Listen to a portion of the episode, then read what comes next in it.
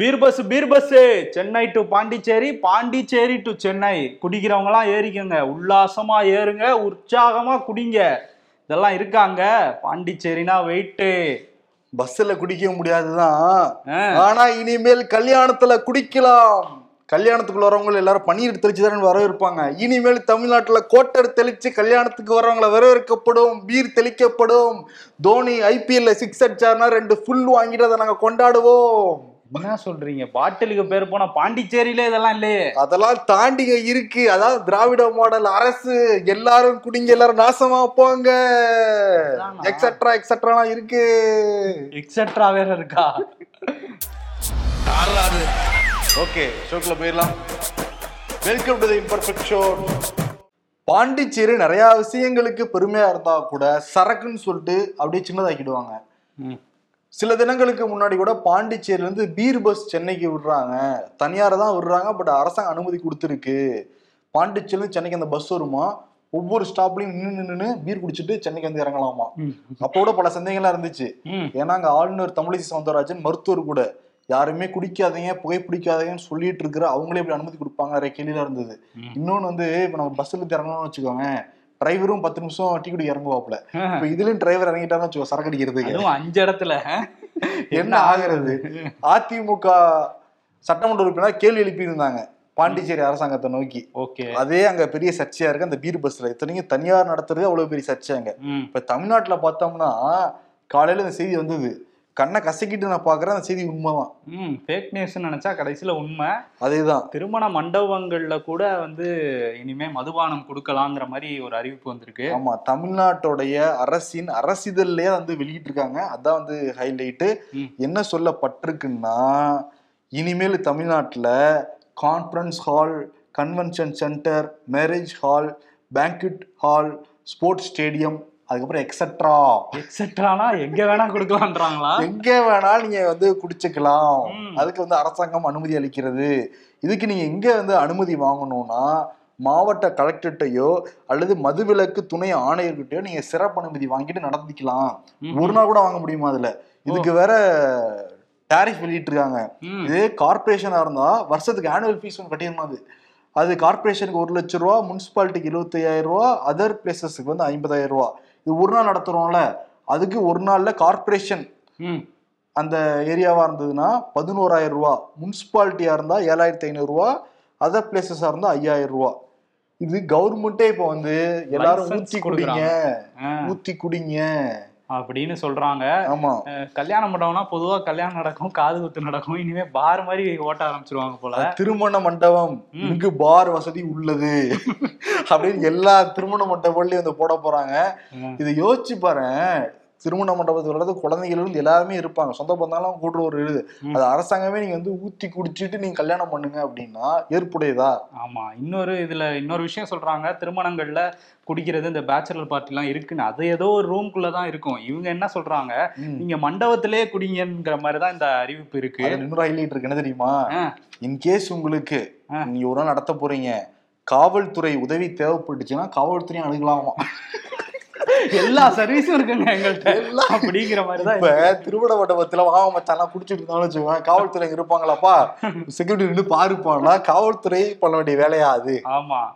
இருக்க வேலை அவங்களுக்கு நிறைய இருக்கு. இதுக்கு வேற பந்தோபஸ்து வேற கொடுக்குறாங்களா அவங்க? அதுதான்ப்பா. ஆஹா என்ன ஒரு அறிவிப்பு? இது அறிவிப்பு வந்த சில மணி நேரங்கள்ல என்ன சொல்லியிருக்காரு? இந்த இது வெளியே வந்ததுக்கு அப்புறம் செந்தில் பாலாஜி என்ன சொல்லியிருக்காருன்னா இல்ல நாங்க திருமண மண்டபத்துல ஒரு நாளும் ஒரு நாளும் அனுமதிக்க மாட்டோம் மதுபானத்துக்கு. அப்படின்னு சொல்லியிருக்காரு பேசுறவங்கதான் பாருங்க. செம்மையாதான் பேசுறாங்க. ஆனா என்னன்னா இது அரசின் இதெல்லாம் இல்லையா? கையில் வச்சுக்க அரசின் இதெல்லாம் இல்லையா. அதுல ரெண்டாவது பக்கமே இருக்கு. நான் கூட தெளிவா. பாக்குறேன். மேரேஜ் ஹால்னு தெளிவா இருக்கே. மேரேஜ் ஹால்னா திருமண மண்டபம் தானே. வேற. ஏதாவது பேர் இருக்கா அதுக்கு? அதானே. என்ன அவர் என்ன பொய் சொல்றாரா? இல்ல இதை பார்க்காம சொல்றாரா அமைச்சருங்கிறது தெரியல. இன்னொரு பக்கம் என்ன சொல்லியிருக்காருன்னா இது வந்து நிறைய கோரிக்கைகள் வந்தது. சர்வதேச நிகழ்ச்சிகள் சர்வதேச விளையாட்டு போட்டிகள்லாம் நடக்கும்போது அங்க குடிக்க அனுமதிக்கணும்னு சொல்லி கோரிக்கை வந்ததுனால விட்டுருக்கோம். மற்ற மாநிலங்கள்லாம் ஐபிஎல் போட்டி நடக்கும்போது குடிச்சிட்டு தான் இருக்கிறாங்க. அதே மாதிரி சேப்பாக்கம் மைதானத்துக்கு அனுமதி கொடுத்துருக்கோம். ஆனா திருமண மண்டபத்துல ஒருபோதும் அனுமதி கிடையாதுன்னு சொல்லியிருக்காரு. நம்புற மாதிரி சொல்லுங்கப்பா. அவன் அறிவிப்பையும் வெளியிட்டுட்டு கொஞ்ச நேரம் கழிச்சு கிடையாதுன்னு சொல்றாங்க. இதே செந்தில் பாலாஜி தான். தமிழக சட்டமன்றத்துல என்ன சொன்னாரு? படிப்படியா நாங்க வந்து குறைக்க போறோம் அப்படின்னு இவரு தான் சொல்லியிருந்தாரு. அதே சட்டமன்றத்துல பிடிஆர் பழனிவேல் தியாகராஜன் வந்து அந்த நிதி பட்ஜெட் தாக்கல் பண்றப்ப டாஸ்மாக் உடைய இலக்கு அதிகம் பண்ணாங்க. அப்ப என்ன சொன்னாங்க? இல்ல இல்லைங்க. நாங்க விலையை எச்சு பண்ணதுனால அது எங்களுடைய இன்கம் அதிகமாகுது. அப்படின்னாங்க. ஆனா இவங்க பேக்ல என்ன பார்த்திருக்காங்கன்னா இனிமேல் எங்கெங்கெல்லாம் குடிக்கலாம்? கல்யாணத்துல ஒண்ணு விடுறாங்களா? ஓகே மதுவை ஊத்து ஏற்கனவே பார் எல்லாம் இருபத்தி நாலு மணி நேரம் செயல்பட்டுட்டு இருக்குன்னு சொல்றாங்க. இன்னொரு பக்கம் என்னன்னா இவங்க இந்த மாதிரி கல்யாண மண்டபத்துல குடிக்கலாம்னு சொல்லிட்டாங்கன்னா. அங்க இருபத்தி நாலு மணி நேரமும் எல்லா கல்யாண மண்டபத்திலயும் இந்த மாதிரி லைசன்ஸை வாங்கிட்டு சரக்கு கொடுத்தாங்கன்னா என்ன ஆகும் அதான் வந்து திருமணம் நடக்காது இனிமேல். டாஸ்மாக் சர்வீஸ் தான் வந்து நடக்கும். அங்கேயும் வெட்டு குத்தெல்லாம் நடக்கிறதுக்கு வாய்ப்பு இருக்கு. இந்த மாதிரிலாம் பண்ணாங்கன்னா. இந்தியாவிலேயே அதிகமா விதவைகள் இருக்கிறது தமிழ்நாட்டில் தான் மகாராஷ்டிராக்கு அப்புறம். அதிகமா விபத்து நடக்கிறதும் தமிழ்நாட்டில் மகாராஷ்டிராக்கு அப்புறம் தான் இதுக்கு ரெண்டுக்குமான ரீசன் என்னன்னா தமிழ்நாட்டில் சாராயம்ங்கிறது ஆறா ஓடிக்கிட்டு இருக்கு. இந்த அரசாங்கம் என்ன பண்ணுது? இன்னும் ஊத்தி ஊத்தி நீ குடி அப்படிங்கிறாங்க. இது நடுவில் வேற பன்னெண்டு மணி நேரம் வேலையை வேற உயர்த்திருக்காங்க அவங்க. அந்த. பன்னெண்டு மணி நேரம் சட்ட மசோதாவை இங்க வந்து கொண்டு வந்திருக்காங்க. இப்போ இம்ப்ளிமெண்ட் ஆச்சுன்னா என்ன ஆகும்? பெண்கள் தான் கடைசி வீட்டில் இருக்க மாதிரி இருக்கும். ஆண்கள் என்ன நீயும் பன்னெண்டு மணி நேரம் வேலை பார்க்குற நானும் பன்னெண்டு மணி நேரம் வேலை பார்க்குறோம். அப்போ குழந்தைங்க யாரும் பார்த்தா வீட்டு யாரை பார்த்துப்பா. அப்போ நீ வீட்டில் இரு. ஆயிரம் கவர்மெண்ட் பணம் தருது இல்லை வீட்டில் இரு அப்படின்ட்டுருவாங்க. இது. பெண்களுக்கு தான் கடைசியில் இதாக முடியும். இப்போ இந்த சரக்கு விஷயமே பெண்களுக்கு தான் கடைசியில் இதாக முடியும். ஆனால் இந்த அரசாங்கம் என்ன சொல்லுது? திராவிட மாடல் இது பெண்களுக்கு உற்சாகம் அளிக்கிற ஆட்சின்னு சொல்லிட்டு ஊத்து ஊத்தி குடிக்கிற ஆட்சியாக தான் இருக்குது. ஆமா இப்போ வரையும் அப்படிதான் இருந்துட்டு இருக்கு இன்னொரு பக்கம் அந்த பிடிஆர் பத்தி பேசணும்ல. ஆமா. அந்த ஆடியோ விவகாரம் வந்து பெருசாயிட்டு இருக்கு ஏற்கனவே வந்து அவர் ஒரு ஆடியோல பேசியிருக்காரு. சபரீசனுக்கும் உதயநிதிக்கும் வந்து ஒரு வருஷத்திலே முப்பதாயிரம் கோடி சம்பாதிச்சிட்டாங்கிற மாதிரி. சொல்லப்படுது. அவருடைய குரல்ல. வெளியே தான் சொல்லப்பட்டுட்டு இருந்தது. அவர். விளக்கம் கொடுத்திருந்தாரு. ம் ஆமா. அதுல வந்து ஃபாரன்சிக் ரிப்போர்ட்லாம் அவர் வந்து சில ஸ்கிரீன்ஷாட்ஸ் எல்லாம் போட்டிருந்தாரு ட்விட்டர்ல அதை தாண்டி வந்து இது வந்து போலியான ஆடியோ நான் பேசினது இல்லைங்கிற மாதிரி சொல்லியிருந்தாரு. முதல்வருக்கும் எனக்குமான அந்த நெருக்கமான உறவை வந்து விரிசல் ஏற்படுத்துறதுக்காக இப்படி பண்றாங்கங்கிற மாதிரி விளக்கம்லாம் கொடுத்திருந்தாரு. விளக்கம்லாம் கொடுத்திருந்தாங்க. ஆனா பிஜேபிக்காரங்க எடுத்துக்கிற மாதிரி இல்ல. அவங்க என்ன பண்ணிட்டாங்க நேற்று விபி துரைசாமி அப்புறம் கருநாகராஜன் இவங்க எல்லாரும் சேர்ந்து ஆளுநரை சந்திச்சு இதை முறைப்படி நீங்க விசாரிக்கணும். சுதந்திரமான ஒரு ஃபாரன்சிக் விசாரணை தேவை அப்படிங்கிற மாதிரி அவங்க கவர்னர்கிட்டே போய் வந்து கொடுத்துருக்காங்க. கவர்னர் டிஎம்கேக்கு எது எதிராக வந்தாலும் வாங்கி பாருல உடனே அப்பாயின்மெண்ட் கொடுத்து. அதே மாதிரி வாங்கியிருக்காரு. அண்ணாமலையும் சொல்லியிருக்காரு. சரி முடிஞ்சா நான் இந்த மாதிரி முப்பதாயிரம் கோடி என் வாய்ஸ்ல நீங்க வெளியிட்டு காட்டுங்க பாப்பா நான் வந்து ஒத்துக்கிறேன். இதெல்லாம் திமுக காரங்க வேணா வந்து நம்புவாங்க. தமிழ்நாடு மக்கள் ரொம்ப உஷாரானவங்க அவங்களாம் நம்ப மாட்டாங்கன்னு சொல்லிட்டு அவரு வேற சொல்லியிருக்காரு. அவர் சொல்லியிருக்காரு. எடப்பாடி என்ன சொல்றாருன்னா இதுல மத்திய அரசே வந்து விசாரிக்கணும். இந்த ஆடியோ விவகாரத்தை அப்படிங்கிற மாதிரி அவர் ஒரு பக்கம் சொல்லியிருக்காரு. விசாரிச்சாங்கன்னா தான் தெரியும் என்னங்கிறது. பார்ப்போம். இருபத்தி மூணு ஒன்னு ரெண்டாயிரத்தி இருபத்தி ரெண்டு. அப்ப வந்து ஜூனியர் விகடன் அட்டைப்படம் என்னன்னா மூக்கை நுழைக்கும் குடும்பம் முரட்டு கமிஷன் திடீர் சஸ்பெண்ட் பத்திரப்பதிவுத்துறை பகீர் சர்ச்சைகள். இது வந்து பேர் குறிப்பிடாம ஜி ஸ்கொயர் பத்தி எழுதப்பட்டது அப்பயே வந்து இன்கம் டாக்ஸ் விசாரிக்கணும் அப்படிங்கிற மாதிரி நம்ம ஜூனியர் விகடன் வந்து எழுதியிருந்தோம் அதுக்கப்புறம் முப்பது ஒன்று ரெண்டாயிரத்தி இருபத்தி ரெண்டு மாப்பிள்ளை இடம் வாங்க சொன்னார் மிரட்டப்படும் நில உரிமையாளர்கள் சொல்லிட்டு வந்த ஒரு கட்டுரை. இதுவுமே ஜி ஸ்கொயர் பத்தின ஒரு கட்டுரை தான்.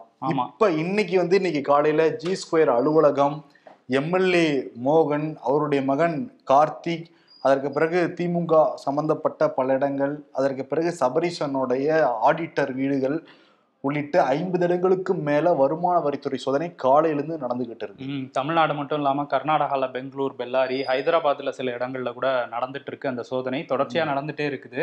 இதுல வந்து அந்த கட்டுரையிலே கூட நம்ம மாப்பிள்ளை இடம் வாங்க சொன்னார்லே வந்து அண்ணா நகர் எம்எல்ஏவோட மகன் கார்த்திக் அவரும் சபரீசனும் இருக்க புகைப்படத்தையும் குறிப்பிட்டிருந்தோம். அவங்கள பத்தியும் எழுதியிருந்தோம். இப்போ வந்து அது வெளியே வந்து அது ரைடு ரைடே நடக்கிற அளவுக்கு வந்திருக்கு. ஜி ஸ்கொயர் தொடர்பா? ஆனா ஜி ஸ்கொயர் என்ன சொல்றாங்கன்னா இப்ப விசாரணை வந்து போய்கிட்டு தான் இருக்கு காலையில ஒரு ஏழு எட்டு மணிக்கு ஆரம்பிச்சது மணி இப்ப அஞ்சரை ஆயிடுச்சு இது வரைக்கும் பல இடங்கள் நடந்துகிட்டு தான் இருக்கு. அவங்க அறிவிக்கிறப்ப தான் என்னென்ன கைப்பற்றப்பட்டதுங்கிற தகவல்லாம் வரும் ஆனா ஜி ஸ்கொயர்ல இருந்து ஒரு விளக்கம் கொடுத்துருக்காங்க பாத்தியா ஆமா அது வந்து அந்த அண்ணாமலை சொல்லியிருந்தாருல டிஎம்கே ஃபைல்ஸ்ல. அது வந்து திமுகவுக்கு சொந்தமான நிறுவனம் தான் ஜி ஸ்கொயருங்கிற மாதிரி அண்ணாமலை சொல்றாரு ஆனா அது தவறான குற்றச்சாட்டு. எங்களோட சொத்து பட்டியல்னு அவர் ஒண்ணு சொல்றாரு அதுவும் தவறு. எங்களுக்கும் திமுகவுக்கும் எந்த சம்பந்தமுமே இல்ல அப்படிங்கிற மாதிரி? சொல்லியிருக்காரு? திமுகவோட குடும்பத்துக்கும் எங்களுக்கும் எந்த சம்பந்தமும் இல்லை. ஸ்கொயருக்கும் திமுக குடும்பத்துக்கும் இந்த சம்மந்தம் கிடையாதா? அப்படின்னு சொல்லியிருக்காரு. சொல்லியிருக்காங்க. அறிக்கையில இருந்து குறிப்பிட்டிருக்காங்க. குறிப்பிட்டிருக்காங்க. இந்த இடத்துல வேற ரைடு நடந்துட்டு இருக்கு. ஏதாவது ஆவணம் சிக்கி ஒருவேளை வெளியே வந்துச்சுன்னா என்ன சொல்லுவாங்க? ஏமாத்தி எங்க எங்களுக்கு தெரியாம எங்க பேரை சேர்த்துட்டாங்க ஜி ஸ்கொயரு எங்களுக்கு சம்மந்தம் இல்லைன்னு சொல்லுவாங்க. ஆமா இதுல வந்து அந்த அண்ணா நகர் எம்எல்ஏ மோகன் இருக்கார்ல மோகனும் அவரோட மகன் கார்த்திக்கும் இந்த ஜி ஸ்கொயர்ல முன்னாடி வந்து பார்ட்னர்ஸா இருந்தாங்க அப்படின்னு சொல்லப்படுது. ஐடி ரைடுக்கு அப்புறம் அந்த இதெல்லாம் ஆவணங்கள்லாம் வெளியிட்டாங்கன்னா தான் நமக்கு அந்த முழு வடிவம் தெரியும் என்ன அப்படிங்கிறது. ஆமா ஆனா திமுக காரங்க பல இடங்கள்லயும் ஆர்ப்பாட்டம்லாம் பண்ணாங்க. ம் ஆமா சாலை மறியல்லாம் பண்ணாங்க. எப்படி எங்க எம்எல்ஏ மேலே வச்சுட்டீங்களா கையை அப்படின்னு சொல்லிட்டு நிறைய இடத்துல ஆர்ப்பாட்டம் பண்ணிட்டு இருந்தாங்க. அப்படிதான் போயிட்டு இருக்கு இந்த ஜி ஸ்கொயர் விவகாரம். இன்னொரு விஷயம் என்னன்னா இந்த பன்னெண்டு மணி நேரம் அந்த வேலை மசோதா கொண்டு வந்திருந்தாங்கல்ல தொழிலாளர்கள் முக்கியமா தொழிற்சங்கம்லாம் வந்து கொந்தளிச்சுட்டாங்க. நேத்தியே மீட் நேத்தே மீட்டிங்லாம் வந்து போட்டிருந்தாங்க. ம். மே ஒன்பதாம் தேதி எல்லா மாவட்ட தலைமையிடங்கள்லயும் ஆர்ப்பாட்டம் நடத்த போறாங்களாம். மே பன்னெண்டாம் தேதி தமிழ்நாடு முழுக்க தொழில் சங்கங்கள் வந்து ஸ்ட்ரைக் அறிவிச்சிருக்காங்க. அறிவிச்சிருக்காங்க. அதுக்கு முன்னாடி அதை தடுத்து நிறுத்தலாம் அப்படின்னு ஒரு பேச்சுவார்த்தைக்கு வந்து கூப்பிட்டிருந்தாங்க அமைச்சர்கள்லாம். ஏவா வேலு அப்புறம் வந்து சி வி கணேசன் உள்ளிட்ட மூன்று அமைச்சர்கள் சேர்ந்து அந்த ஆலோசனை கூட்டம் இப்போ. தொழிற்சங்க பிரதிநிதிகளோட நம்ம பேசிட்டு இருக்கும்போதே நடந்துட்டு இருக்கு இதை தாண்டி இன்னைக்கு இரவு அதாவது அஞ்சரை மணிக்கு மேல வந்து முதல்வர் வந்து கூட்டணி கட்சி தலைவர்களை சந்திக்கிறாராம். இந்த பன்னெண்டு மணி நேர வேலை மசோதா தொடர்பாக தான் அதனால நம்ம ஷோ பப்ளிஷ் ஆகுற டயத்துல அந்த மசோதாவே வாபஸ் வாங்கினாலும் ஆச்சரியப்படுறதுக்கு இல்ல. அப்படின்னு தான் சொல்றாங்க வாபஸ் இருந்து. வேணாப்பா என்னப்பா நீ கூட்டணி கட்சிலாம் அப்பயே எதிர்ப்பு ஆமா தெரிவிச்சாங்கல்ல கண்டிப்பா வாபஸ் தான் வாங்க போறாங்க. அது தெரியுது. ஆனா. என்ன சொல்ற எனக்கு என்ன சந்தேகம்னா. இந்த ரைடு நடக்க போறதெல்லாம் முன்னாடியே தெரிஞ்சுக்கிட்டாங்களோ? ஒரு திசை திருப்புறதுக்காக இந்த மசோதாவை கொண்டு வந்தாங்களா? என்னன்னு தெரியல. ஏன்னா கண்டிப்பா எதிர்ப்பு வரும்னு தெரியும். சொந்த கட்சியில இருக்கிறவங்களே நிறைய பேர் இதுக்கு எதிர்ப்பு தான் தெரிவிச்சிருக்காங்க. இன்னைக்கு வாபஸ் வாங்கினாங்கன்னா ஒருவேளை இருக்குமோ? இன்னைக்கு தான் ரைடு வேற நடந்துட்டு இல்ல வாபஸ் வாங்குறான்னு தெரியல. ஏன்னா வரப்போற மே இருபத்தி மூணாம் தேதி ஸ்டாலின் வந்து வெளிநாடு செல்றாரு. ஓகே. சிங்கப்பூர் டென்மார்க் ஜப்பான் போன்ற இடங்கள்லாம் வந்து செல்ல போறதா தகவல் வெளியாகிருக்கு சரி. மார்ச் இருபத்தி நாலாம் தேதி துபாய்க்கு போனாங்க. துபாய் எக்ஸ்போ அப்படிலாம் கலந்துட்டு வந்தாங்கல்ல. அதற்கு பிறகு முதலீடுகள்லாம் ஈர்த்தாங்கல்ல. யாருக்கு? இது தமிழ்நாடு அரசு தமிழ்நாட்டுக்கு ஈர்த்தாங்களா? அதே மாதிரி இருக்க போறாங்களாம் ஓ ஏன்னா பன்னெண்டு மணி நேரம் வேலை இங்க இருக்கு. தொழிலாளர்கள் நீங்க கசக்கி புடிஞ்சு கூட வேலை வாங்கிக்கலாம். ரெண்டாவது அவங்களுக்கு ரிலாக்ஸ்னா நாங்களே மேரேஜ் காலகட்டங்களையும் சரக்கலாம் தூக்கி கொடுக்க சொல்லிட்டோம். ஓகே எங்க பன்னெண்டு மணி நேரம் வேலை போனா கல்யாணத்துக்குலாம் எங்கெங்க போறது? டைமே இருக்காது. அதுதான் கல்யாணம் மட்டும் பாரம் மாத்த போறாங்க இனிமேல். ஆத்த போறாங்க. ஒருவேளை ஞாயிற்றுக்கிழமை கல்யாணம் வச்சா குளிச்சுக்கிங்கன்னு சொல்றாங்க போல. அதுவும் ஒருவேளை இருபத்தி நாலு மணி நேரம் இன்ட்டு ஏழுன்னு ஏதாவது கொண்டு வந்துட போறாங்க.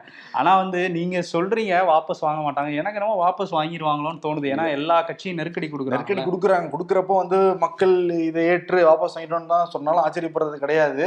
பட் இப்படி ஒரு பிளான் இருக்குன்னு நான் சொல்றேன். டிஎம்கேக்கு ஒரு பிளான் வெளிநாடு போய் முதலீடுகளை ஈர்த்து கொண்டு வரதுக்கான ஒரு பிளான் இருக்கு. இருக்கு. அதே மாதிரி எடப்பாடி பழனிசாமி சொல்றாரு. இவர் எதிர்க்கட்சியா இருந்தா போய் எதிர்த்திருக்காரு. இப்ப ஆதரிக்கிறாரு இதான் திமுக இரட்டை நிலைப்பாடு. தான் நாங்க ஆரம்பத்துல நாங்க சொல்லிட்டு இருக்கோம். எட்டு மணி நேரம் வேலைங்கிறதா கரெக்ட் எட்டு மணி நேரம் வேலை எட்டு மணி நேரம் உறக்கம் எட்டு மணி நேரம் ஓய்வு. அதுதான் ஒரு மனுஷன் கரெக்டா இருக்கும். அப்படிங்கிறாரு. அப்படிங்கிறாரு. பாயிண்ட் பிடிச்ச வேற பேசுறாரு பிடிச்சிருக்கு இன்னொன்னு என்னன்னா வெளிநாடுகள் எல்லாமே. நேரத்தின் அடிப்படையில் தான் சம்பளம் கொடுக்குறாங்க. இங்க நாட்டின் அடிப்படையில் தான் சம்பளம் கொடுக்கப்படுது. அங்க வந்து இப்ப வாரம் ஃபுல்லா அஞ்சு நாள் பார்த்தா கூட நாற்பது மணி நேரம் தான் வேலை பார்க்குற மாதிரி இருக்கும். கரெக்டா. இப்ப நாற்பத்தெட்டு மணி நேரம் பார்த்து கம்மியான சம்பளத்துக்கு தான் வாங்குற மாதிரி இருக்கும். ஆமா நேரம் லீவு இல்லைன்னா. அதுவும் போச்சு. அதுவும் போச்சு. இன்னொரு பக்கம் எடப்பாடி பத்தி பேசும்போது அவர் இன்னொரு விஷயம் சொல்லியிருக்காரு. அண்ணாமலை பத்தி பத்திரிகையாளர்கள் கேள்வி கேட்டாங்க. நான் முன்னாடியே உங்கள்கிட்ட சொல்லிட்டேன். அவரை பத்தி என்கிட்ட கேட்காதீங்க. ஏன்னா வந்து மாநில தலைவருங்கிறது முன்னாடி தமிழிசை இருந்தாங்க. அப்புறம் எல்முருகன் இருந்தாரு. இப்ப இவர் வந்திருக்காரு. கூட்டணிலாம் மேல இருக்கவங்ககிட்ட தான் பேசணும். அதாவது மோடி அமித்ஷா நட்டா கிட்ட தான் நாங்க பேசுவோம். இவங்கள்ட்ட எல்லாம் பேச மாட்டோம். மேல பாஸ் இருக்கும்போது கீழே இருக்கவங்கள்ட்ட ஏன் பேசணும் அப்படின்னு பேச முடியாது. தான் பேசணும். பாஸ்ன்னு சொன்னாரு. அண்ணாமலைக்கு பாஸ்ன்னு சொல்லியிருந்தா கூட பரவாயில்ல பொதுவா சொல்லியிருக்காரு. அவருக்கும் பாஸ் அவருதான்ப்பா. அததான் சொல்லிட்டாரு டைரக்டாவே. அதை நீ புரிஞ்சுக்கணும். ஆமா அவர் அப்படியே டைரக்டா சொல்லிட்டாரு போல. அடுத்து யார் சிக்கியிருக்கா? அடுத்தும் திமுக தான் சிக்கியிருக்காங்க ஜோக் காட்டுறாங்க போல இருக்கே. ஆமா வரிசையா சிக்கிட்டு இருக்காங்க என்னன்னா. அந்த பன்னெண்டு மணி நேரம் சட்ட மசோதா நிறைவேற்றினாங்களா அதே மாதிரி இன்னொரு சட்ட மசோதாவை சத்தமே இல்லாம நிறைவேற்றிருக்காங்க தமிழ்நாடு நில ஒருங்கிணைப்பு சிறப்பு சட்ட மசோதாவாம். சிறப்பு சட்ட மசோதான்னு சொல்லிட்டு என்ன பண்ணிருக்காங்க சிறப்பு இருக்கு அதுல? அதுல என்ன சிறப்புனா முன்னாடி இந்த மாதிரி தொழில் நிறுவனங்கள் வருவாங்கல்ல தமிழ்நாட்டுக்கு அந்த முதலீடை ஈர்க்கும் போது வருவாங்கல்ல. அங்க இருக்கிறாங்களா அவங்க அதான் ஈர்க்கும் போது வரவங்களுக்கு வந்து அந்த நீர்நிலைகள் அதாவது நீரோடைகள் குளங்கள் ஏரிகள் இருக்க பகுதிகளை வந்து கொடுக்க மாட்டாங்க. இப்போ என்னன்னா நூறு ஏக்கருக்கு மேல ஒரு நிறுவனம் எடுத்துக்கணும்னு நினைச்சா அதுல நீர்நிலைகள் இருந்தா கூட அவங்க கட்டுப்பாட்டுக்கே விட்டுருவோங்கிற மாதிரி ஒரு சட்ட திருத்தத்தை கொண்டு வந்திருக்காங்க. இதை நிறைவேற்றி இருக்கிறாங்க அதுவும் விவாதமே வைக்காம. இதனால பூ உலகில் நண்பர்கள் இருக்காங்கல்ல அவங்க வந்து கொந்தளிச்சிருக்காங்க. எப்படி ஒரு ஜனநாயக விரோதம் தான் இது? ஏன்னா விவாதமே இன்றி ஒரு முக்கியமான மசோதா வந்து நீங்க நிறைவேற்றிருக்கீங்க. அதுவும் இதெல்லாம் வந்து அந்த நீர்நிலைகள் எல்லாம் வந்து இப்போ இந்த மாதிரி தனியார் நிறுவனங்களுக்கு தாரை வாத்து கொடுக்க போறீங்களாங்கிற மாதிரி கேள்வி எல்லாம் கடுமையா எழுப்பியிருக்காங்க. நாம் தமிழர் எப்பவும் வந்து நாம் தமிழர் கட்சி இந்த சுற்றுச்சூழல் விஷயங்கள்லாம் பேசுவாங்கல்ல அவங்க இதுக்கு வந்து முதல் ஆளா எதிர்ப்பு தெரிவிச்சிருக்காங்க கட்சிகள் தரப்புல? வரும் நாட்கள்ல இன்னும் நிறைய பேர் வருவாங்கன்னு சொல்றாங்க. ஏன்னா நீர்நிலைகளே வந்து தனியார் கையில போயிடுச்சுன்னா மக்களுக்கு குடிக்கிறதுக்கே தண்ணி இல்லாம போயிடும். எல்லா சாராயம் இருக்கேப்பா. சரக்கு இருக்குல்ல. இன்னொரு விஷயம் சொல்றாங்க இந்த நில விஷயம்ல. அதனால ஒருவேளை ஜி ஸ்கொயருக்காக தான் இந்த மாதிரி சட்டம் கொண்டு வந்திருக்காங்களோ அப்படின்னு பிஜேபி தரப்புல இருந்து சொல்லிட்டு இருக்கிறாங்க. சொல்லிக்கிட்டு இருக்காங்க. இன்னொன்னு என்னன்னா இந்த நூறு ஏக்கரா நூறு ஏக்கரை மண்டபம் கட்டி விட்டுறலாம். ம். அங்க மேல நீர் நிலைகளும் நம்ம ஓட வைக்கலாம். ஓட வைக்கலாம். மிக்சிங்க்கு பக்கத்துல இருக்க குளத்துல இருந்து எடுத்து கொடுப்பாங்களோ நம்ம அந்த மாதிரி தான் பண்ணிட்டு இருக்கிறாங்க. சரி ஓகே இந்த பக்கம் அதிமுக பக்கம் அதிமுக பக்கம் இல்ல ஓபிஎஸ் பக்கம் வருவோம். அதாவது கட்சி வச்சிருக்கவங்க கொடி வைப்பாங்க ரோட்ல. இந்த மாதிரி மக்களுக்கு ஆபத்து ஏற்படும்னு யோசிக்காம திமுக அதிமுக எல்லாம் வைக்கிறாங்கன்னு சொல்றோம். இவர்கிட்ட கட்சியே இல்ல இருந்தா கூட திருச்சியில நான் வரேன். வரிசையா கொடி வச்சிருக்காரு. ஊர்ல இருந்து வரும்போது பாக்குறேன். அதிமுக கொடியை வச்சிருக்காரு. வச்சிருக்காரு. அந்த குடியில லைட்டா மாற்றம் செஞ்சிருக்காரு. வித்து பாத்துருக்க மாட்டாங்க என்ன பண்ணிருக்காரு? விரல சட்ட சிக்கல் வந்துருமேன்னு சொல்லிட்டு அண்ணாக்கு நடுவுல ரெட்டலைய வந்து பூத்திருக்காப்ல அப்படியா? கேட்டா அதிமுக கூடயே கிடையாது கடா அதிமுக வைக்கலைங்க. ஆமா சொல்லிருக்காங்கல்ல நீங்க வச்சீங்கன்னா கேஸ் போடுவோன்ட்டு. நாங்களே புது டிசைன்ல தான் பண்ணிருக்கோங்கிற மாதிரி தான் ஓபிஎஸ் தரப்பு சொல்றாங்க. இப்ப மீட்டிங் ஆரம்பிச்சிருச்சாங்க மணி நாலரை நாலரை அஞ்சு மணிக்கு எல்லாரும் வர. அவர் மைக்க பிடிக்கிறதுக்கு நம்ம ஷோ பிடிச்ச டைம் தான் ஓபிஎஸ் மைக் பிடிப்பாருன்னு நினைக்கிறேன். ஆமா. அதுக்குள்ள பண்ரெட்டி ராமச்சந்திரன் பாத்தியா? ஆமா அவர் என்ன சொல்லியிருக்காரு? இந்த மாநாடு தான் தீர்மானிக்க போகுது. அதிமுக யாருடையது அப்படின்னு சொல்லியிருக்காரு. அந்த மாநாட்டுல ஒரு பேனர் வந்து வித்தியாசமா இருந்துச்சு. அது வந்து ஏதாவது சட்டச்சிக்கல் வந்துருமோன்னு சொல்லிட்டு ஒருங்கிணைப்பாளர் அவ்வளவுதான். எதோட ஒருங்கிணைப்பாளர் இல்ல. ஒருங்கிணைப்பாளர் தாயின் தலைமகன் ஓபிஎஸ் அப்படின்னு போட்டாங்க. பேனருடைய ஒருங்கிணைப்பாளர் அந்த பேனர் இந்த பேனர்லாம் வச்சதுக்கு வேறதான் ஒருங்கிணைப்பாளர்னு சொல்றாங்க. எதுவே நம்ம என்னதான் புரிஞ்சுக்கிறது அதுல? இன்னொரு ஹைலைட் நீங்க சொன்னீங்களா அண்ணா இதுல மாத்திட்டாங்கன்னா. அதுல என்ன பண்ணிட்டாங்க? கொடி கருப்பு வெள்ளை சிவப்பு மூணு கலர் இருக்கு. நடுவுல எதுவுமே இல்ல. நீங்க எதை வேணா. காணோமா? எதை வேணா ஃபில்அப் பண்ணிக்கங்க. எனக்கு சட்ட சிக்கல் வந்துடக்கூடாதுன்னு சொல்லி அந்த பேனர் வச்சவர் வந்திருக்காரு வச்சிருக்காரு.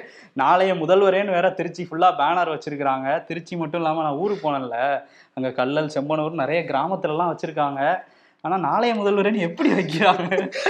சொல்றாரா இல்ல அவங்க நம்புறாங்களா ஆதரவாளர்கள்? சிரிப்பு அடக்க முடியல. உண்மையிலுமே ஒரு ஜோக்கு தான் காட்டிக்கிட்டு இருக்காரு மனுஷன். இருக்காரு. இன்னொரு யாரோ நம்ப வச்சிருக்காங்க. அடுத்த சிஎம் சிஎம்னு இப்ப. ஏரியா விட்டு ஏரியா தள்ளி உள்ளூர்லயே இங்க வந்து ஒண்ணும் வயல புடுங்க வயல்ல இருக்கிற நாத்த புடுங்க முடியல. பக்கத்து வயல போய் நாத்த புடுங்க போறேன் கிளம்புனாருல்ல. கர்நாடகா கர்நாடகால. மூணு தொகுதியில் வேட்பாளர் அறிவிச்சிருந்தாருப்பா. இப்ப மூணு தொகுதியிலையும் வா வேட்பாளர் வாபஸ் வாங்கிட்டாரு அவர் ஓபிஎஸ் தரப்பு. ஒரு வேட்பாளர் ரிஜெக்டே பண்ணிட்டாங்க. செல்லாத செல்லாத கிளம்ப. கிளம்ப அப்படின்னு. அவர் மூணுமே ரிஜெக்ட் ஆயிருக்கும்னு பாத்திருப்பாரு ரிஜெக்ட் ஆகலன்னா ரெண்ட வாபஸ் வாங்கிட்டாரு போல. என்னன்னா அவன் ரிஜெக்ட் பண்ற மாதிரி தானே ஃபைல் ஒன்னு பண்ண சொன்ன நீ எப்படி எப்படி எல்லாம் பர்ஃபெக்டா பண்ணி? பண்ணிருக்க. யார் நீ அப்படின்னு கேட்டிருப்பாரு. ஆனா பெங்களூர் புகழேந்தி இருக்காருல்ல அவர்ட்ட கேட்டாங்க என்ன வாபஸ் வாங்குறீங்கன்ட்டு? அவர் அதுக்கு என்ன சொல்லியிருக்காருன்னா நாங்க யாருக்கும் பயந்தோ இல்ல நெருக்கடினாலேயோ வாபஸ் வாங்கல. ரொம்ப கம்மியான ஓட்டு வாங்கி அசிங்கமா தோத்துருவோம். அதனால வாபஸ் வாங்கியிருக்கோன்னு இருக்காரு இதுக்கு நெருக்கடினாலே வாபஸ் வாங்கணும்னே சொல்லியிருக்கலாம். சரி எடப்பாடி வேட்பாளர் இருக்காரா இல்ல அவர் வாபஸ் வாங்கிட்டாரா? அவரும் வந்து அன்பரசன் புலிகேசி நகர்ல அவரும் வாபஸ் வாங்கிட்டாரு. அவர் அந்த ரெட்டலைக்காக தான் சொன்னாரு தேர்தல் ஆணையமே நமக்கு நம்மளை அங்கீகரிச்சிருச்சேன்னு சொல்லிட்டு அவரும் வாபஸ் வாங்கிட்டாரு. அதான் நம்ம அன்னைக்கே சொல்லியிருந்தோம்ல. அதுல ஃபாமி ஃபார்மில கையெழுத்து போட்டாலே வெற்றி பெற்ற மாதிரி தான். இப்ப தேர்தல் அங்கீகாரம் கொடுத்ததுனால இந்த இது டாக்குமெண்ட் எங்களுக்கு போதும் அங்க வாபஸ் சொல்லிட்டு எடப்பாடி வாபஸ் வாங்கிட்டாரு. மொத்தத்துல இந்த புலிகேசிகள் சரி அக்கா போர் தாங்க முடியல. தாங்க முடியல. சரி கர்நாடகா பத்தி பேசும்போது ராகுல் காந்தி இருக்காருல்ல. அவர் ஹெலிகாப்டர்ல பிரச்சாரத்துக்காக போயிருக்காரு. அவர் ஹெலிகாப்டர்ல இருக்கிற அந்த பைகளெல்லாம் செக் பண்ணியிருக்காங்க. தேர்தல் ஆணைய அதிகாரிகள். அதுல கடைசியில வந்து அந்த பரிசு பொருளோ பணமோ கிடைக்கல. இருந்தா கூட அதை வீடியோவா எடுத்திருக்கிறாங்க. அதை தாண்டி வந்து டி கே சிவகுமார் அவர் தான் வந்து கர்நாடகா காங்கிரஸ் தலைவர். அவர் போன ஹெலிகாப்டர்லையும் செக் பண்ணியிருக்காங்க. அதான் காங்கிரஸ் தரப்புல இருந்து என்ன சொல்றாங்கன்னா பாஜக அண்ணாமலையோட அந்த ஹெலிகாப்டரை செக் பண்ணதுனால இப்போ எங்களோடதெல்லாம் செக் பண்ற மாதிரி வீடியோலாம் எடுத்து போட்டுட்டு இருக்காங்க. ஆனா ஒன்றும் சிக்காது. மக்கள் எங்க பக்கம் தான் சொல்லிட்டு இருக்கிறாங்க. ஆமா. இந்த கர்நாடகா பத்தி பேசுறப்ப ராகுல் காந்தி இருக்காருல்ல அவர் ராகுல் காந்தி வீட்டை காலி பண்ணி. சாவி ஒப்படைக்கிறது வந்து ஃபுல்லா காங்கிரஸ் எல்லாம் ஷேர் பண்ணிக்கிட்டு இருந்தாங்க. இந்த மாதிரி சீன்ஸ் எல்லாம் நீங்க படையப்பால பாத்திருப்பீங்க ரஜினி ஒரு படம் சிவாஜியில பாத்திருப்பீங்க. லிங்கால பாத்திருப்பீங்க. வீடை வித்துட்டு வர சீனை இப்ப நேர்ல பாருங்கன்ட்டு. வீடை வித்துட்டு வர சீனா அது அரசாங்க வீடுங்க சரி ஓகே அதான் அந்த வீட்டை விட்டு அவர் இருந்த வீட்டை விட்டு வெளியே வந்ததை வந்து சொல்லிட்டு இருக்காங்க. ஏன்னா பத்தொன்பது வருஷம் இருந்தார்ல. பாத்துக்கோங்க இப்படிதான் காங்கிரஸ். எல்லாம் வந்து சம்மந்தமே வீடியோ இல்லாம போயிட்டு இருக்கா நிதிஷ்குமார் பீகார்ல ஐந்து முறை முதலமைச்சரா இருந்தவர். பிஜேபி கூட்டணி வச்சிருந்தவர் அதில் அத்துட்டு வந்து இனிமேட்டு எக்காரத்தை வந்து இந்த பசங்களோட கூட்டணி வைக்க மாட்டேன்லாம் சொல்லிட்டு இருந்தவர். இப்ப எதிர்கட்சிகளை ஒன்றிணைக்கிற வேலையில இறங்கியிருக்காருல்ல அவர் சொல்லியிருக்காரு எனக்கு எந்த விதமான நோக்கமும் கிடையாது எனக்கு பிஎம் ஆகணும் ஆசையெல்லாம் கிடையாது. பிஜேபி வீட்டுக்கு அனுப்புனா எனக்கு போதும். ஓ. மம்தாலாவை சந்திச்சிருக்காரு. ஆமா மம்தாவை இன்னைக்கு வந்து அவரும் துணை முதலமைச்சர் பீகாரோட துணை முதலமைச்சர் தேஜஸ்வியும் நேர்ல போய் சந்திச்சிருக்காங்க. இப்படி ஒவ்வொரு ஆளா சந்திச்சுக்கிட்டே இருக்கிறாங்க. என்ன பண்ண போறாங்கன்னு தெரியல. சரி பஞ்சாப் பக்கம் வருவோம். அங்க அந்த அம்ரித் பால் சிங் வாரிஸ் பஞ்சாப் டி அப்படிங்கிற அந்த காலிஸ்தான் ஆதரவு அமைப்போட தலைவர் இவர். இவர் வந்து மார்ச் பதினெட்டுல இருந்து ஒரு மாசத்துக்கு மேல தேடிட்டே இருந்தாங்க. பஞ்சாப் போலீஸால கடைசி வரையும் கண்டே பிடிக்க முடியல. நேபாளம் போயிட்டு தான் சொன்னாங்களே. நேபாள் போனாருனாங்க ஹரியானா போனாரு டெல்லியில பஸ்ல போனாரு இதுல மாட்டு வண்டியில போனாருலாம் சொன்னாங்க. பானிபுரி சாப்பிட்டாரு வீடியோலாம் வெளியிட்டு இருந்தாங்க. ஆனா ஆள் மட்டும் பிடிக்க முடியல. பிடிக்க முடியல. இப்போ வந்து இப்பயும் பிடிக்கல. அவராவே வந்து அந்த பஞ்சாப்ல உள்ள மோகாங்கிற இடத்துல வந்து சரணடைஞ்சிட்டாரு. அவரை வந்து இப்போ தேசிய பாதுகாப்பு சட்டத்துக்கு கீழே கைது பண்ணியிருக்காங்க. இந்த சட்டத்துக்கு கீழே கைது பண்ணா பன்னெண்டு மாதங்கள் வந்து சிறையில் வைக்கலாம். எந்த விசாரணையுமே இல்லாம அதனால தொடர்ச்சியா விசாரணை நடத்த போறோம் அப்படின்னு பஞ்சாப் போலீஸ் சொல்லியிருக்காங்க. ஓகே. பஞ்சாப் எப்படின்னா தெலுங்கானால அமித்ஷா கொடுத்த வாக்குறுதி அங்க இருக்கிற இஸ்லாமியர்ல கொந்தளிக்க வச்சிருக்கு. ம் ஆமா. ஏற்கனவே கர்நாடகால அந்த இஸ்லாமியர்களுக்கான நாலு சதவீத வாக்கு இடஒதுக்கீடை வந்து நீக்கிட்டாங்க பாஜக அரசு. இப்போ தெலுங்கானால நாங்க ஆட்சிக்கு வந்தா அந்த நாலு சதவீத இடஒதுக்கீடை வந்து அங்கேயும் ரத்து பண்ணுவோம் அப்படின்னு வந்து அமித்ஷா பேசினாரு. இதுல வந்து ஏஐஎம்ஐஎம் கட்சியோட தலைவர் அசாசுதீன் ஓவைசி இருக்காருல்ல அவர் கொந்தளிச்சிருக்கிறாரு. உங்களுக்கு வந்து இஸ்லாமியர்களுக்கு எதிராக பேச தெரியும் போலியான என்கவுண்டர்களை பண்ண தெரியும் புல்டோசர்களை விட்டு இடிக்க தெரியும். சர்ஜிக்கல் ஸ்ட்ரைக்குன்னு சொல்லி நாடகம் பண்ண நடத்த தெரியும். இதெல்லாம் தான் உங்களுக்கு தெரியும். மக்கள் நலனை பத்தி தெரியவே தெரியாது அப்படின்ட்டு அவர் கடுமையா பேசியிருக்காரு. சந்திரசேகர் ராவ் இனிமே அவரும் பேசுவாருன்னு நினைக்கிறேன் இதை எதிர்த்து. ஓகே இன்னும் பேசலையா அவரு? அவர் இப்போ வரையும் பேச பாயிண்ட் ஒரு பாயிண்ட் ஒன்று காத்துட்டு இருக்காரு போல இருக்கு. அதே மாதிரி சூடான் நடக்கிற அந்த உள்நாட்டு யுத்தம் நாலு நாள் ரொம்ப பெருசா தான் வந்து போய்கிட்டு இருக்கு அமெரிக்க தூதர்கள்லாம் பத்திரமா கொண்டு வந்துட்டோம்னு சொல்லிட்டு அமெரிக்கா வந்து சொல்லியிருக்கு. இந்தியாவும் அங்க இருக்கிற இந்தியர்களை மீட்கிறதுக்கான எல்லா முயற்சியும் வந்து எடுத்துக்கிட்டு இருக்காங்க எடுத்துக்கிட்டு இருக்காங்க இருந்தா கூட அந்த துணை ராணுவத்துக்கும் ராணுவத்துக்கும் இடையிலான அதிகார போட்டியில கிட்டத்தட்ட நானூறு பேர் உயிரிழந்திருக்காங்க. நாலாயிரத்துக்கும் மேற்பட்டவர்கள் வந்து படுகாயம் அடைஞ்சிருக்காங்க. எல்லா நாடுகளும் அங்கிருந்து தங்கள் நாட்டு மக்களை வந்து வெளியேற்றிட்டு இருக்கிறாங்க பார்ப்போம் இது எவ்வளோ நாள் போகுது அந்த சண்டைங்கிறது. இன்னொரு முக்கியமான செய்தி என்னென்னா ஜனவரியில் வந்து மல்யுத்த வீராங்கனைகளான வினேஷ் போகட் சாக்ஷி மாலிக் உள்ளிட்ட இந்தியாவோட மிக மிக முக்கியமான மல்யுத்த வீராங்கனைகள்லாம் ஒரு போராட்டம் நடத்தினாங்க. அந்த இந்திய மல்யுத்த சம்மேளனத்தோட தலைவராக இருக்கிற பிரிஜ்பூஷன் சிங் அப்படிங்கிறவர் இவர் பாஜகவோட எம்பியும் கூட அவர் தான் அங்கே தலைவராக இருந்தார். அவர் நிறைய பாலியல் தொல்லை கொடுக்குறாரு. எல்லா வீராங்கனைகளுக்கும்னு குற்றச்சாட்டு வச்சு போராட்டம் நடத்தினாங்க. அதுக்கப்புறம் மத்திய அரசு வந்து அழுத்தம் கொடுத்து அவர் அந்த தலைவர் பதவியிலேருந்து விலக வச்சாங்க. மேரிகோம் தலைமையில் ஒரு விசாரணை குழுவும் அமைச்சாங்க. அந்த விசாரணை குழுவோட அறிக்கையை வந்து மேரிகோம் சமர்ப்பிச்சிட்டாங்க. இருந்தால் கூட இப்போ வரையும் மூணு மாதத்துக்கு மேலே இப்போ வரையும் வெளியே வரல அந்த அறிக்கை. அதனால திரும்பியும் போராட ஆரம்பிச்சிருக்காங்க மல்யுத்த வீராங்கனைகள். அவங்க என்ன சொல்கிறாங்க அப்படின்னா விசாரணை அறிக்கையை முதல்ல வெளியிடணும். ஏன்னா இவ்வளோ நாள் வந்து மத்திய அரசு வேணும்னே அவரை காப்பாற்றுறதுக்கு பாஜக ஆளுங்கிறதுனால காப்பாற்ற பார்க்குறாங்களா அப்படிங்கிற மாதிரி கேள்வி எழுப்பியிருக்காங்க. அதை தாண்டி வந்து அவருக்கு மேலே எஃப்ஐஆர் பதிவு பண்ணணும். அவர் வந்து சிறுமிகளுக்கும் வந்து பாலியல் தொல்லை கொடுத்துருக்காரு. போக்சோ சட்டத்தில் வழக்கு பதியணும். நாங்கள் இந்த வழக்கு பதிகிற வரையும் நடவடிக்கை எடுக்கிற வரையும் இந்த இடத்த விட்டு நகர மாட்டோம் அப்படின்னு டெல்லி ஜந்தர் மந்தரில் போராடிட்டு இருக்காங்க. மல்யுத்தமே ரொம்ப போராட்டமான ஒரு விளையாட்டு தான் அது. அதுல விளையாடுறவங்களே ஒருத்தர் சீண்டிட்டாங்கன்னா அவங்களோட என்னங்கிறத காமிக்க தான் செய்வாங்க. ஆமாம். நீதி கிடைக்கட்டும் அந்த வீராங்கனைகளுக்கு.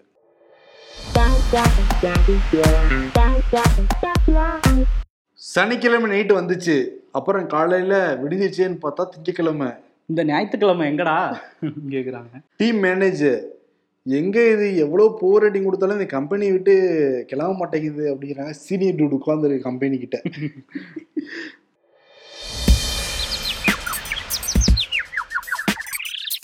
பன்னெண்டு மணி நேரம் வேலை என்பது பேசிட்டியா? உள்ள வா வேலை இருக்கு. அப்படின்றாங்க. ஏன்டா நேற்று அஜய திருதிக்கு நகை வாங்கினவங்க வீடெல்லாம் இப்ப எக்கச்சக்கமா தங்கம் சேர்ந்து வைக்க இடம் இல்லாம பேங்க் லாக்கர் தேடி அலைஞ்சிட்டு இருப்பாங்கல்லடா. ம் அந்த அளவுக்கு பணம் இருக்கான மக்கள்கிட்ட. இதோ வந்துட்டேன் பாரு என்னென்ன கேஸ் இருக்குன்னு பாரு பன்னெண்டு மணி நேரம் வேலை. திருமணங்கள்ல கூட சரக்கடிக்கலாம் ம், நீர்நிலைகளுக்கு ஆபத்து. ம், பல இடங்கள்ல ரைடு. இவ்வளவு பண்ணி வச்சிருக்காங்கப்பா. கடந்த நாலு நாள்ல மட்டும். ஆமா. ஆனா டிஎம்கே அந்த நடுமுதுகுல அடி உளுந்துகிட்டு இருக்கு டிஎம்கே அது தெரியுமா என்னன்னு தெரியல. இதே நிலைமையில போயிட்டு இருந்ததுன்னா ஆட்சி நிச்சயம் பறி கொடுத்துருவாங்க. ரெண்டாயிரத்தி இருபத்தி நாலுல எதிரொலிக்க வாய்ப்பு இருக்கு. அதனால. விழிச்சுக்கணும். திமுக இதை நம்ப. சொன்னா சோசியல் மீடியால வந்து அம்புழுப்பாங்க. ம், நம்பளுப்பாங்க நமக்கு பேரெல்லாம் வேற பட்ட பேர்லாம் வேற வைப்பாங்க. அதான். அதெல்லாம் இருக்கட்டும். நீங்க இந்த திருமண மண்டபத்துல இது மதுபானம் கொடுக்குறாங்கன்னு நீங்களே இந்த தலைவர்கள்லாம் போராடுவாங்கல்ல எதிர்க்கட்சி தலைவர்கள்லாம் அரசுக்கு எதிராக. அவங்க எல்லாம் அரெஸ்ட் பண்ணி அங்கதானே கொண்டு வந்து வைப்பாங்க. அப்ப அங்கேயும் கொடுக்கலாம்ப்பா. திருமண மண்டபங்கள்னாலே அனுமதி வாங்கிட்டாங்கன்னா கொடுத்துட வேண்டியதான் ஓ அங்கேயும் லைசென்ஸ் வாங்கிட்டு அங்கேயும் கொடுப்பாங்க. ஏன்னா மாவட்ட ஆட்சியர் தான் என்ன அந்த சட்டம் தான் கரெக்டா பார்க்கணும் அவங்க. அடைச்சு விடுங்கப்பா. அவங்க தான் அதுக்கு ரைட்ஸும் கொடுக்கணும். லைசென்ஸ் கொடுக்கணும். ஒரு நாள் கொடுத்து விடுங்கப்பானா முடிஞ்சிச்சு. இந்த வேலையெல்லாம் வேற நடக்கும் போல. ஆமா அதனால வந்து என்ன கொடுக்கலாம்னா டிஎம்கேவுக்கு. ஸ்டாலினுக்கும் செந்தில் பாலாஜிக்கும் சேர்த்து அவங்க என்ன சொல்றாங்க? ஓப்பன் த பாட்டில் மச்சி ஓப்பன் தி பாட்டில் ஆமா மச்சி ஓபன் த பாட்டில் என்ன பாட்டு மங்காத்தலார பாட்டு? அதுதான் ஏதோ வரும். அதான் மச்சி ஓபன் த பாட்டிலுக்கு ஓப்பன் த அப்புறம் பாட்டில் எல்லாம் ஃபர்ஸ்ட்ல ஞாபகம் இருக்கு அடுத்த Okay. ஞாபகம் வரல. அதான் அதுதானே விருது. அதான் அதான் விருது. இந்த இதெல்லாம் பத்தி நீங்க என்ன நினைக்கிறீங்க? கருத்துரை பதில சொல்லுங்க. நாங்களும் வந்து தெரிஞ்சுக்கிறோம். நன்றி வணக்கம். நன்றி.